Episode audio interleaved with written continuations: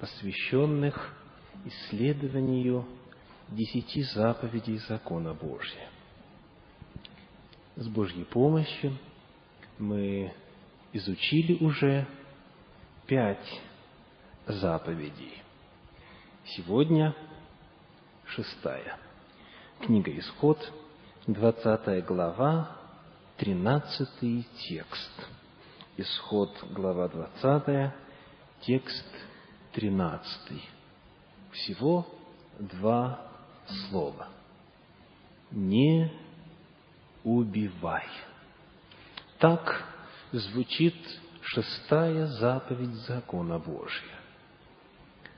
Что она означает?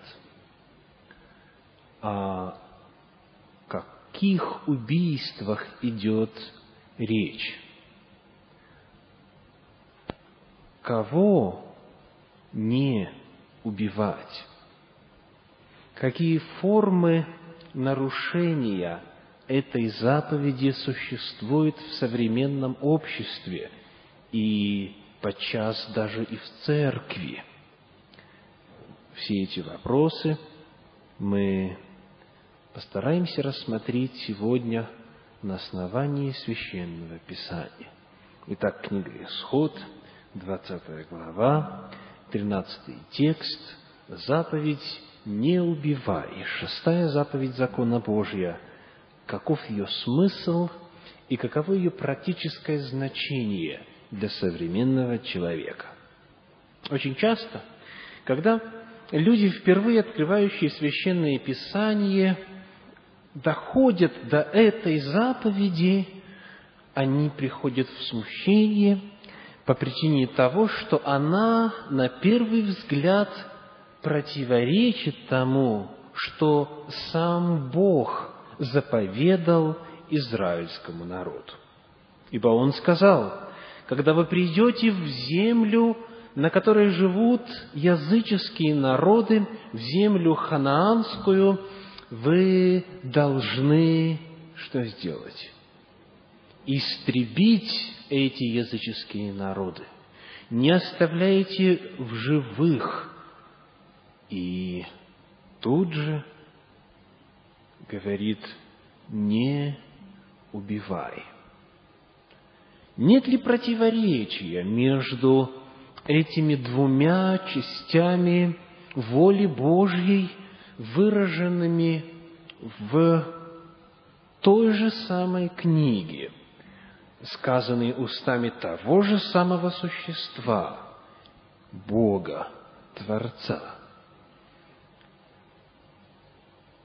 Чрезвычайно важно уточнить смысл фразы «не убивай», поскольку в синодальном переводе смысл оригинала передается недостаточно точно. В древнееврейском языке, на языке, на котором эти заповеди были написаны перстом Божьим, используется древнееврейское слово «раца», так оно звучит в оригинале. И дословно оно означает «не совершай убийство». Не просто «не убивай», а «не совершай убийство».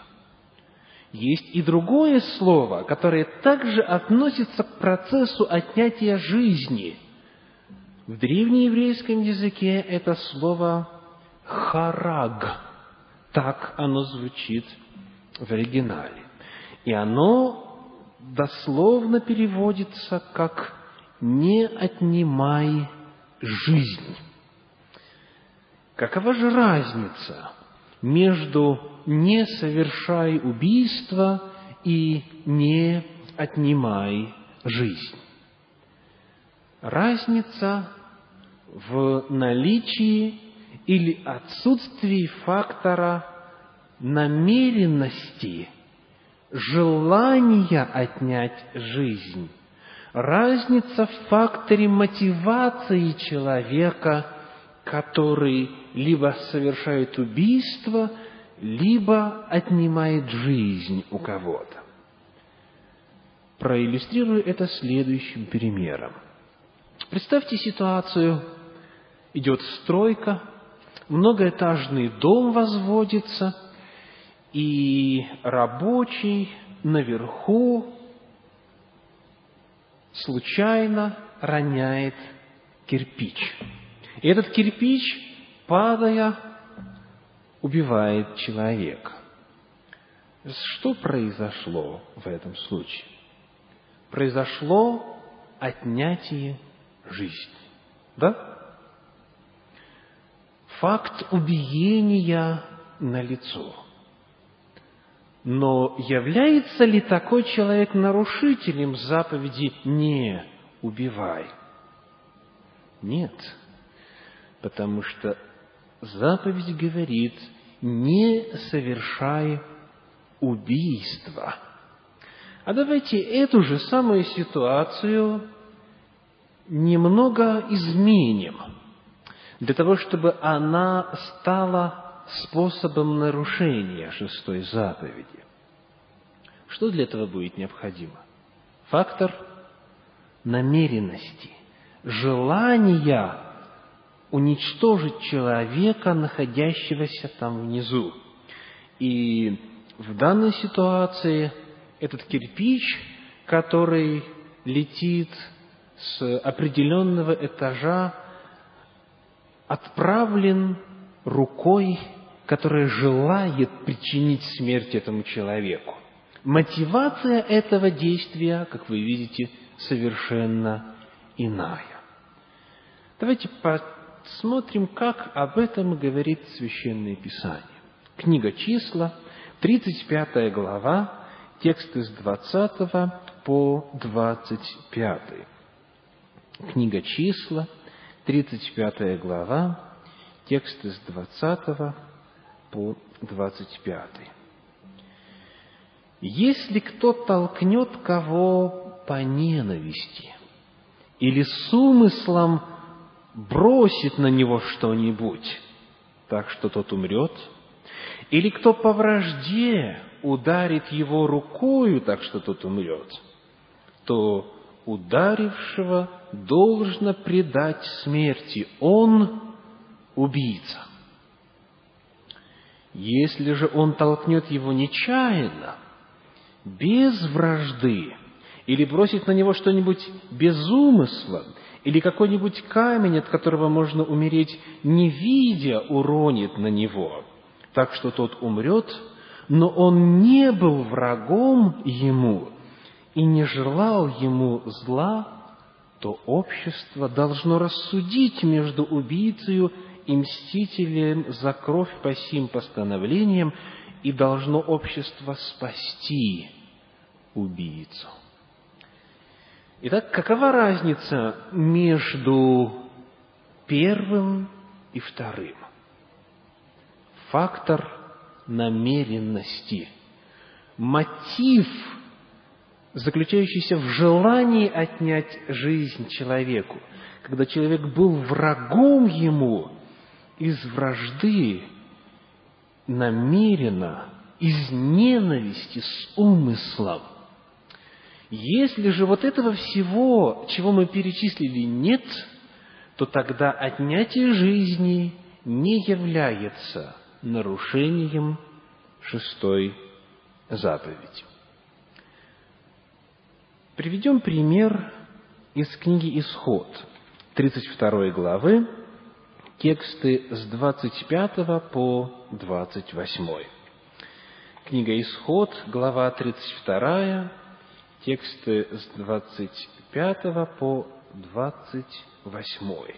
Эта глава описывает отступничество израильского народа, когда Моисей отправился на гору получать от Бога закон, они сделали идола, золотого тельца, назвали его именем Божьим Яхве или Иегова и стали поклоняться Ему, отступив от Господа и от своего обетования, делать все, что Господь повелит. И вот когда Моисей сходит с горы, происходит следующее.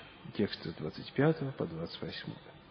Моисей увидел, что это народ необузданный, ибо Аарон допустил его до необузданности к посрамлению пред врагами его. И стал Моисей в воротах стана и сказал, «Кто Господень ко мне?» Он пригласил людей остановиться, перестать нарушать волю Божью, перестать участвовать в том разврате, который творился вокруг этого тельца, и пригласил, у вас есть шанс, только выйдите, только отделитесь и скажите, я на стороне Господа. И многие люди отделились.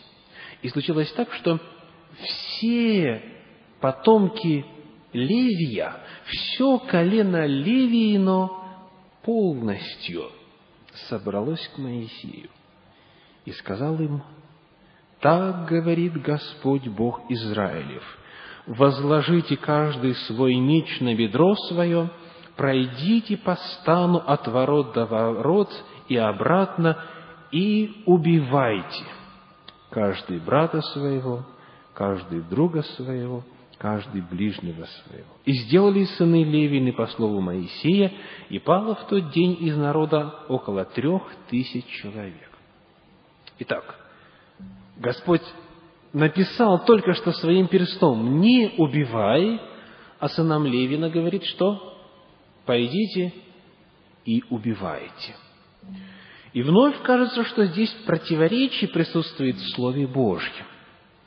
Прежде чем мы объясним, почему так произошло, я хочу обратить ваше внимание, что слова «убивайте каждый брата своего, друга своего, ближнего своего» означают, несмотря на то, что это будет ваш брат или друг или ближний, если он не присоединился к Господу, когда Моисей пригласил, кто Господень ко мне, он подлежит смерти. И количество убитых было сколько? Три тысячи человек незначительное количество. Их было около пяти миллионов. То есть мы видим, что весь народ возвратился. Большая часть возвратилась, но были те, кто продолжал упорствовать, совершать эти мерзости, и Господь сказал, они должны быть уничтожены. Дело в том, что в заповеди «не убивай» и в повелении «пойдите и убивайте» данным левитам содержатся два разных древнееврейских слова. Первое из них – «раца, не совершай убийство», то, что говорится в шестой заповеди. Второе – древнееврейское «харак», «пойдите и отнимите жизнь». Были ли левиты убийцами? Какова разница между первым и вторым? Разница в мотивации.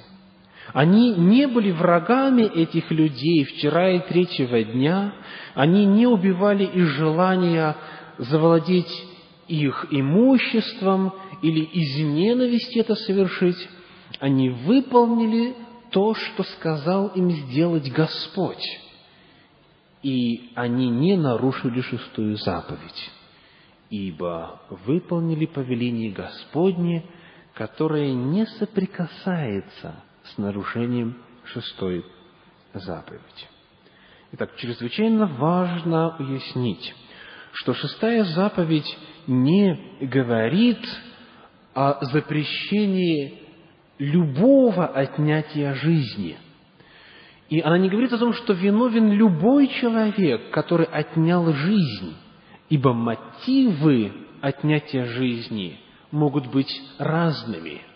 И в зависимости от того, присутствует ли мотив ненависти, вражды, желания воспользоваться затем имуществом или положением убитого человека, в зависимости от того, присутствует это или нет, мы с точки зрения Библии квалифицируем это как либо нарушение шестой заповеди – либо нет. В Ветхом Завете встречается такое понятие, как «войны Господни», когда Господь говорил, вот этот языческий народ, который восстал против меня и переполнил меру беззакония, должен быть подвергнут сейчас наказанию. И народ израильский шел и выполнял это, отнимал жизнь у этих людей. Но они не испытывали какой-то предварительной ненависти к этим людям. Целью не было просто-напросто расширить свои владения или каким-то образом воспользоваться благами в результате отнятия жизни этих людей. Они не нарушали шестую заповедь. Подобным же образом, когда из... речь шла об исполнении судебного приговора, смерть человеку, нарушившему волю Божью и упорствующему в этом нарушении. Тот человек, который был исполнителем смертного приговора, также не нарушал шестую заповедь, ибо здесь в его действии не присутствовали мотивы, о которых упоминается в шестой заповедь. Итак, мы в первую очередь говоря о смысле этого повеления Божьего, должны определить, что точнее перевод этой заповеди на русский язык должен звучать как «Не совершай убийство». Не совершай убийство, а совершение убийства – это термин, который вовлекает в себя предварительную мотивацию, фактор намеренность. Второй вопрос, который необходимо обсудить, говоря о смысле этой заповеди, выглядит так. Если дома вы совершаете убийство мухи, комара, грызунов и так далее, нарушаете ли вы шестую заповедь. Кришнаиты заявляют о том, что да, это есть зло, убивать что-либо живое. Поэтому они ни мошки, ни комара, ничего живого не убивают. И я встречал христиан, которые говорят, о том, что они не употребляют мясную пищу, потому что не хотят участвовать в процессе убийства. Они говорят, поскольку есть потребители мяса, есть те, кто их убивает, и мы помогаем им. Об этом ли говорит шестая заповедь? Ответ – нет. Вторая скрижаль рассматривает взаимоотношения между человеком и человеком. Первая скрижаль описывает взаимоотношения между Богом и людьми, вторая скрижаль описывает взаимоотношения между людьми и людьми. Отношение к животным во второй скрижали не рассматривается. Отношение к животным не имеет места в данном случае. Более того, это слово, слово «хараг», вернее, слово «раца» первое, которое мы упомянули с вами сегодня, никогда не используется по отношению к отнятию жизни у животных. Господь сам повелел отнимать жизнь у жертвенных животных. И если бы эта заповедь запрещала убийство животных, тогда Господь противоречил бы сам себе, говоря о необходимости приносить жертвы. Итак, эта заповедь не запрещает нам освобождаться от вредителей домашнего хозяйства, от вредителей пищи и нашего сна, которые принадлежат к животному миру. Противном случае, если развить мысль дальше, то мы вообще ничего не должны употреблять в пищу, потому что, как известно, растения также принадлежат, они живые или мертвые? В противном случае нужно питаться камушками, там, песочком, водичкой и так далее.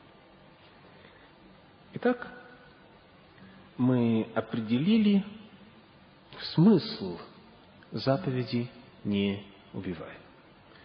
Какие же способы нарушения существуют в современном мире, которые нарушают шестую заповедь, которые сводят ее на нет? Как сегодня в современном обществе эта заповедь нарушается? И не может ли статься так, что даже мы, знающие волю Божью, выраженную в десятисловии, являемся нарушителями шестой заповеди? Итак, способы нарушения этой заповеди. Первый из них довольно очевиден. Это прямое убийство. Это прямое намеренное отнятие жизни у человека из мести, из вражды, из желания э, получить какую-то выгоду для себя в результате и благодаря этому убийству. Это первый способ нарушения шестой заповеди, довольно распространенный, к сожалению, в современном мире. Второй способ – это убийство при помощи кого-либо или чего-либо.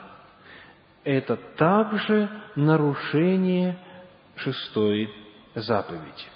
Давайте посмотрим на вторую книгу царств, 12 главу, 9 текст.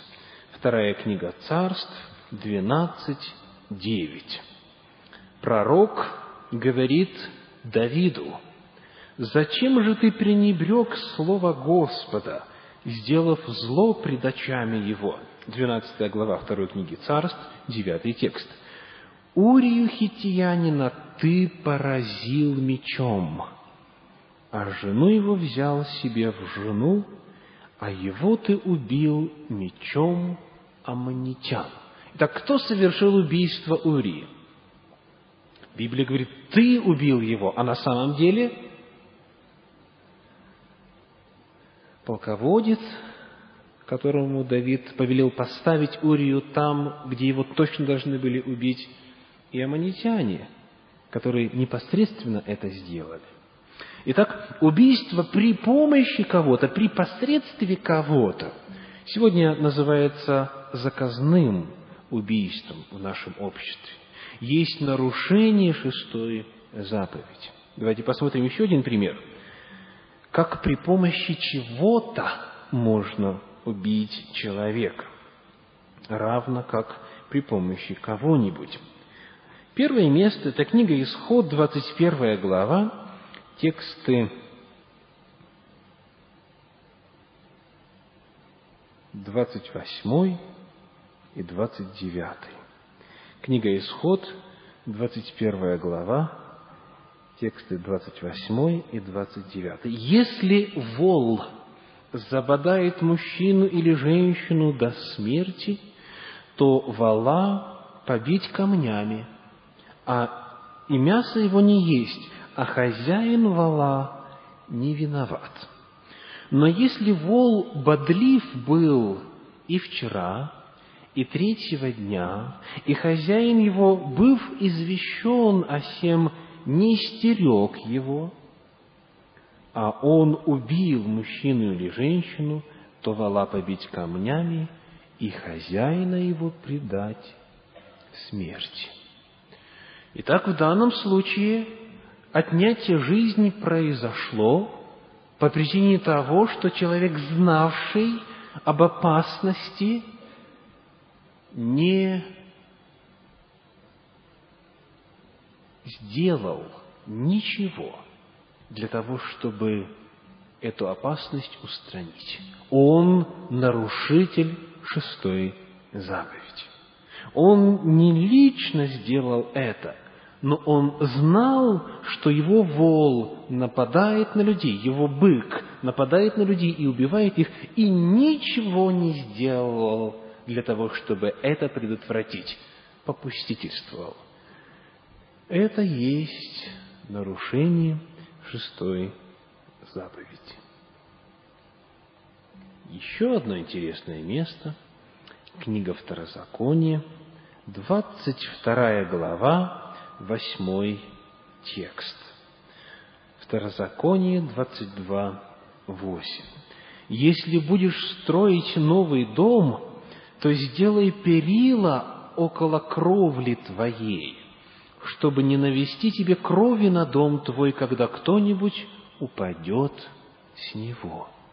Я напомню, что в той местности, о которой идет речь, крыша домов была плоской. И крышу дома использовали как еще одно жилье.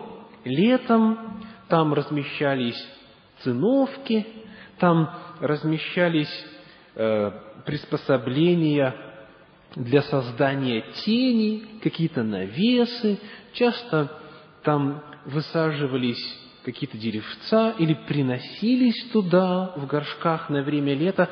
И вот это место использовалось для отдыха. Люди собирались там наверху и общались друг с другом. И Господь говорит, когда ты будешь строить дом, сделай перила вокруг кровли, для того, чтобы кто-нибудь не упал, и тогда повинен будешь ты. Ты наведешь кровь на свой дом, на свою голову. Я напомню, что фраза «кровь их на головах их» означает, что они повинны, они повинны в смерти. Итак, смотрите, в данном случае это убийство при посредстве чего-то. Человек знал, что это может привести к смерти – но ничего не сделал, чтобы этого не случилось, он виновен. В современном обществе речь может идти об изготовителях некачественного товара, в результате использования которого люди гибнут. Идет ли речь о пищевых продуктах или о чем-нибудь еще, что изготовитель делает некачественно, зная о том, что это может причинить смерть. Он убийца, он нарушитель шестой заповеди. Итак, второй способ нарушения шестой заповеди – это убийство при посредстве кого-либо или чего-либо. Третий вид, третий способ нарушения шестой заповеди, который присутствует в нашем обществе. Скажите, является ли самоубийство нарушением шестой заповеди? Присутствует ли здесь фактор намеренности и желания отнять жизнь? Вопрос довольно непростой. В православной церкви принято правило, согласно которому церковь не проводит службы тем, кто оставил сей мир в результате самоубийства. Что говорит Библия по этому поводу? В действительности ли самоубийство есть нарушение шестой заповеди? В Евангелии от Матфея в 27 главе, в текстах с 3 по 5 описывается самоубийство. Евангелие от Матфея, 27 глава, тексты с 3 по 5, говорит, «Тогда Иуда, предавший его, увидев, что он осужден, и раскаявшись, возвратил тридцать серебряников первосвященникам и старейшинам, говоря, «Согрешил я, предав кровь невинную». Они же сказали ему, что нам до того, смотри сам. И, бросив серебряники в храме, он вышел, пошел и удавился. Очень интересно, что Библия описывает и дальнейшую судьбу этого человека. В Библии есть информация о том, что его ожидает дальше. В Евангелии от Иоанна, в 17 главе, в 12 тексте сказаны следующие слова. Евангелие от Иоанна, 17 глава, 12 текст говорит, «Когда я был с ними в мире, я соблюдал их или сохранял их во имя Твое. Тех, которых Ты дал мне, я сохранил, и никто из них не погиб, кроме сына погибели, да сбудется Писание. В данном случае речь не идет о погибели физической, речь идет о гибели духовной, речь идет об утере вечной участи. Иуда назван сыном погибели. Его ожидает погибель. Иными словами, мы видим, что в данном случае самоубийство приводит к потере жизни вечной. Однако в Библии есть и иной пример, который записан в книге Судей, в 16 главе, в текстах с 28 по 30. И этот пример удерживает нас от того, чтобы слишком категорично высказывать свое суждение о всех, кто закончил жизнь самоубийством. Книга Судей, 16 глава, тексты с 28 по 30. «И возвал Самсон Господу и сказал, «Господи Боже, вспомни меня и укрепи меня только теперь, о Боже, чтобы мне в один раз отомстить филистимлянам за два глаза мои».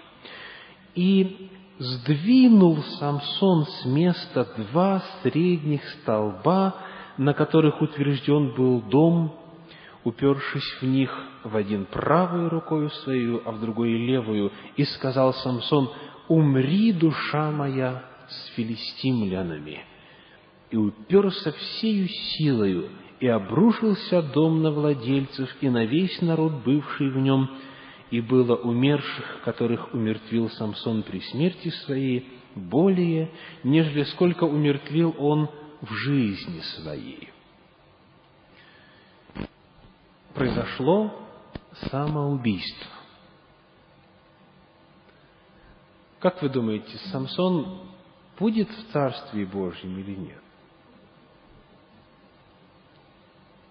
Конечно, мы не можем знать точно, но создается впечатление, что Господь помог ему совершить самоубийство. Правда? Господь дал ему силу в ответ на его молитву. И он со словами «Умри, душа моя!» покинул этот мир.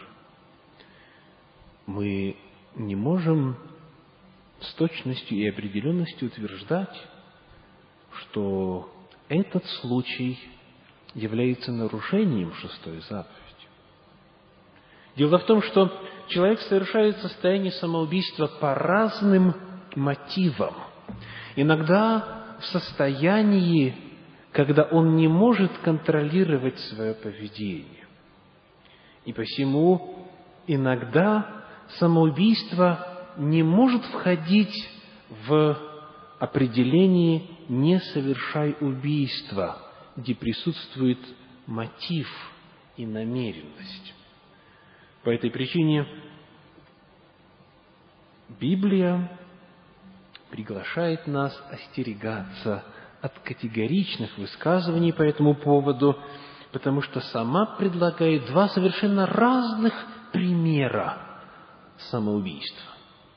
Но вместе с тем, самоубийство может быть нарушением воли Божьей, когда человек понимает, что он отнимает у себя жизнь и при всех обстоятельствах, которые Господь рассматривает как нарушение Его воли.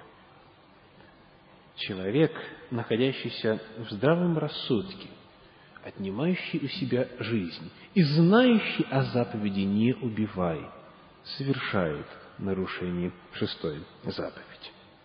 Это был третий способ, который встречается в современном мире – способ нарушения заповеди «не убивай». И мы переходим к следующему, к четвертому.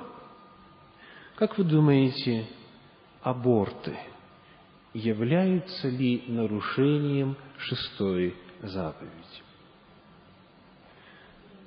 Однажды мне э, пришлось видеть передачу, в которой этот вопрос обсуждался с привлечением специалистов – с присутствующей аудиторией. И когда они пытались найти ответ на вопрос, является ли аборт злом, они пришли к следующему критерию. Критерием было, является ли плод жизнеспособным на момент аборта или нет. Как вам кажется, это правильный критерий? Критерий жизнеспособности. То есть вопрос стоит так. Если существо жизнеспособно, значит его не нужно убивать. Если не жизнеспособно, значит можно убивать. Логика какая? Что будет результатом, что будет следствием? Можно убивать больных, которые не жизнеспособны, если мы убиваем всех, кто не жизнеспособен, если это наш принцип. Можно убивать старых, престарелых, которые не жизнеспособны, если мы руководствуемся принципом «жизнеспособный только должен жить». Это с точки зрения логики. Но посмотрим, что Библия говорит. В книге Псалтирь, 138 глава, тексты 13 и 16, отвечают на вопрос, когда начинается человек, когда он является уже личностью, когда начинается новая жизнь. 138 Псалом, тексты 13 и 16. «Ибо Ты устроил внутренности мои и соткал меня в чреве матери моей.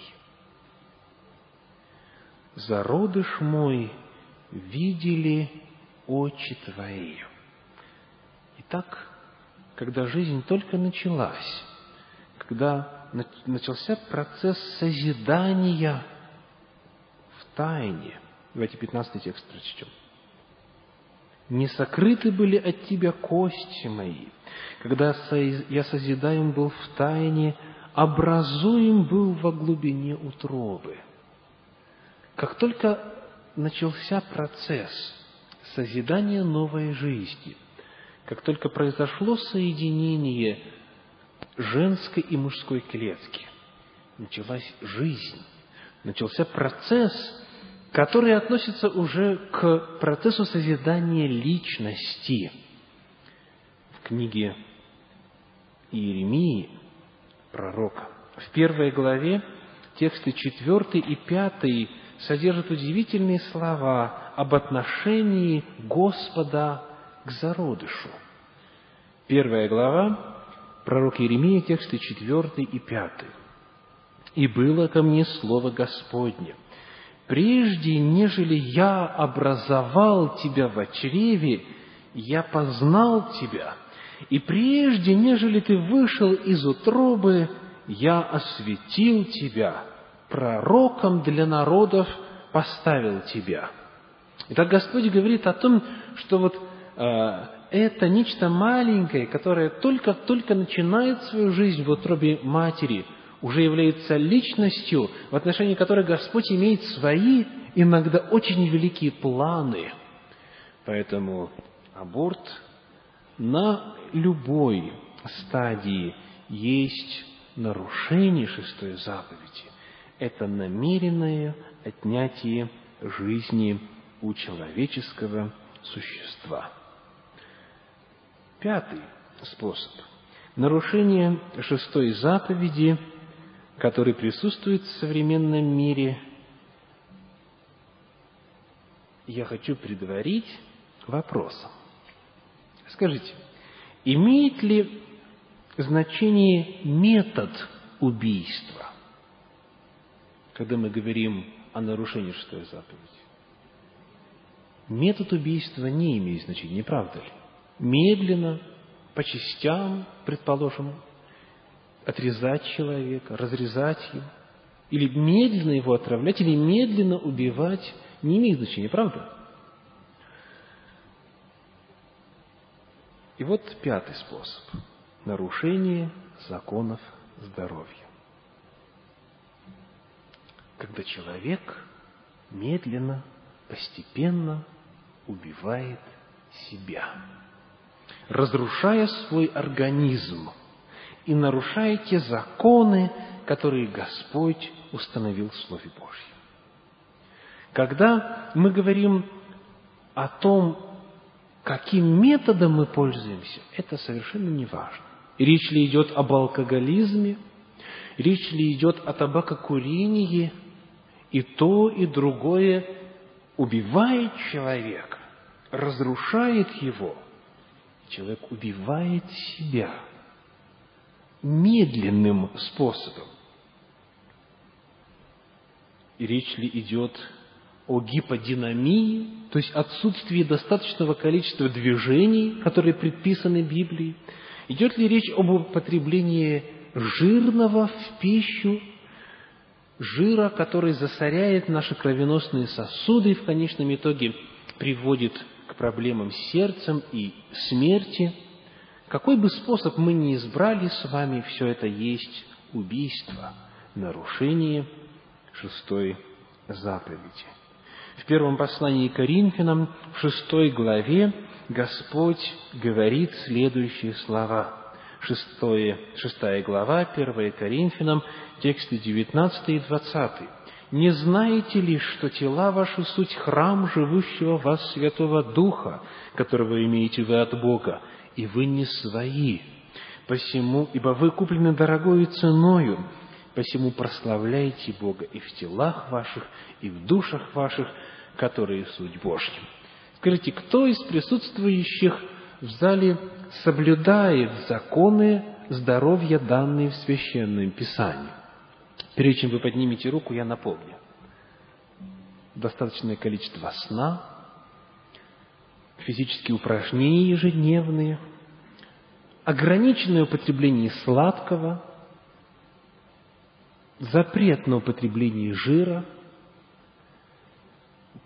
есть только вовремя и так далее.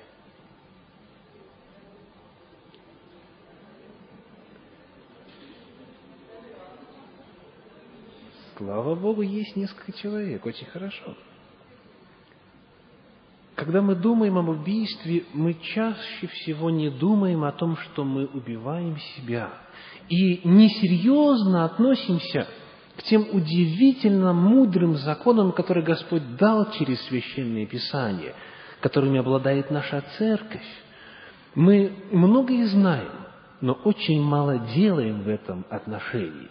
Нам хочется избавиться от болезни путем 30-минутного сеанса, путем употребления какой-то таблетки, мы не желаем изменить образ жизни для того, чтобы Господь дал нам исцеление.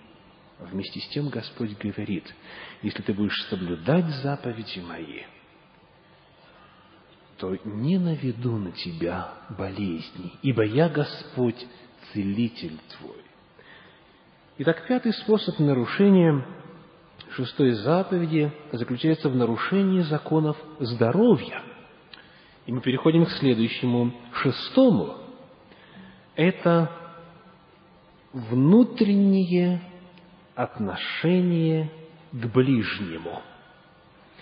Определенный вид внутреннего отношения к кому-либо из окружающих людей может быть убийством, говорит Священное Писание. В книге Евангелия от Матфея в 15 главе, в 19 тексте читаем слова Иисуса Христа. Евангелие от Матфея, 15 глава, 19 текст, говорит, «Ибо из сердца исходят злые помыслы, убийства, прелюбодеяния, любодеяния, кражи, лжесвидетельства, хуления». Итак, где происходит, где начинается нарушение заповеди «не убивай»?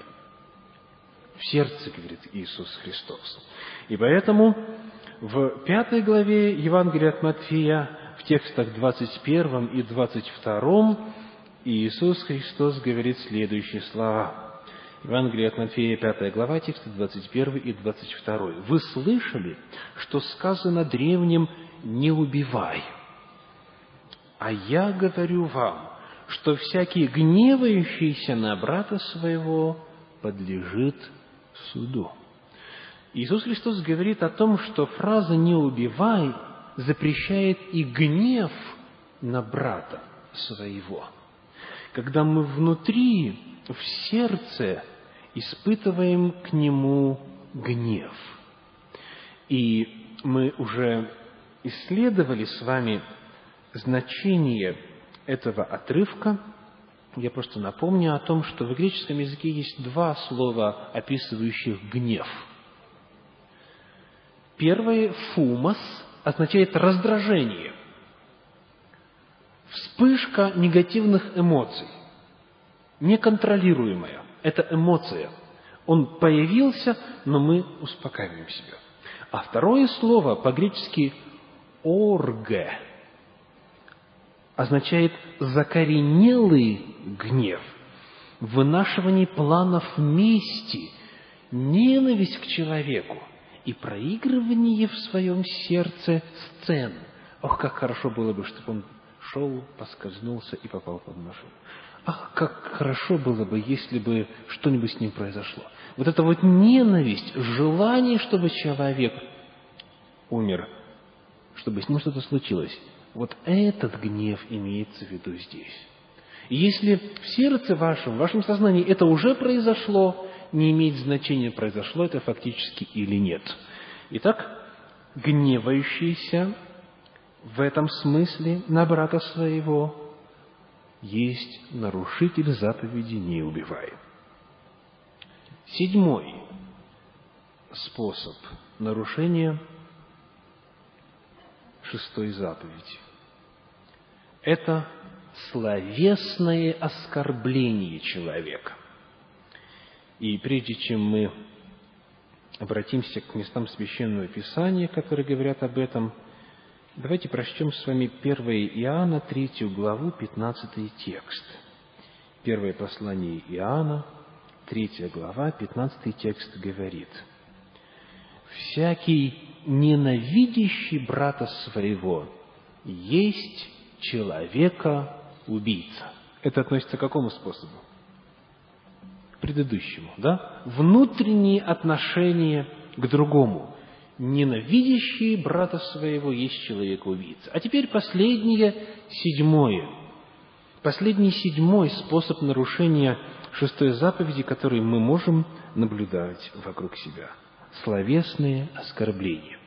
В Евангелии от Матфея в пятой главе, в двадцать втором тексте Христос говорит, «Кто скажет брату своему рака, то есть пустой человек, подлежит синедриону, а кто скажет «безумный», подлежит гиене огненной. Что же означает «рака» и что означает «безумный»? Вновь мы исследовали уже этот вопрос в цикле проповедей, который назывался «А я говорю вам». Мы подробно изучали Нагорную проповедь Иисуса Христа. Поэтому я кратко напомню. Слово «рака» использовалось в первом веке для выражения крайней степени презрения к человеку речь идет о публичном оскорблении человека, в результате которого этот человек лишается уважения со стороны других людей, в результате которого человек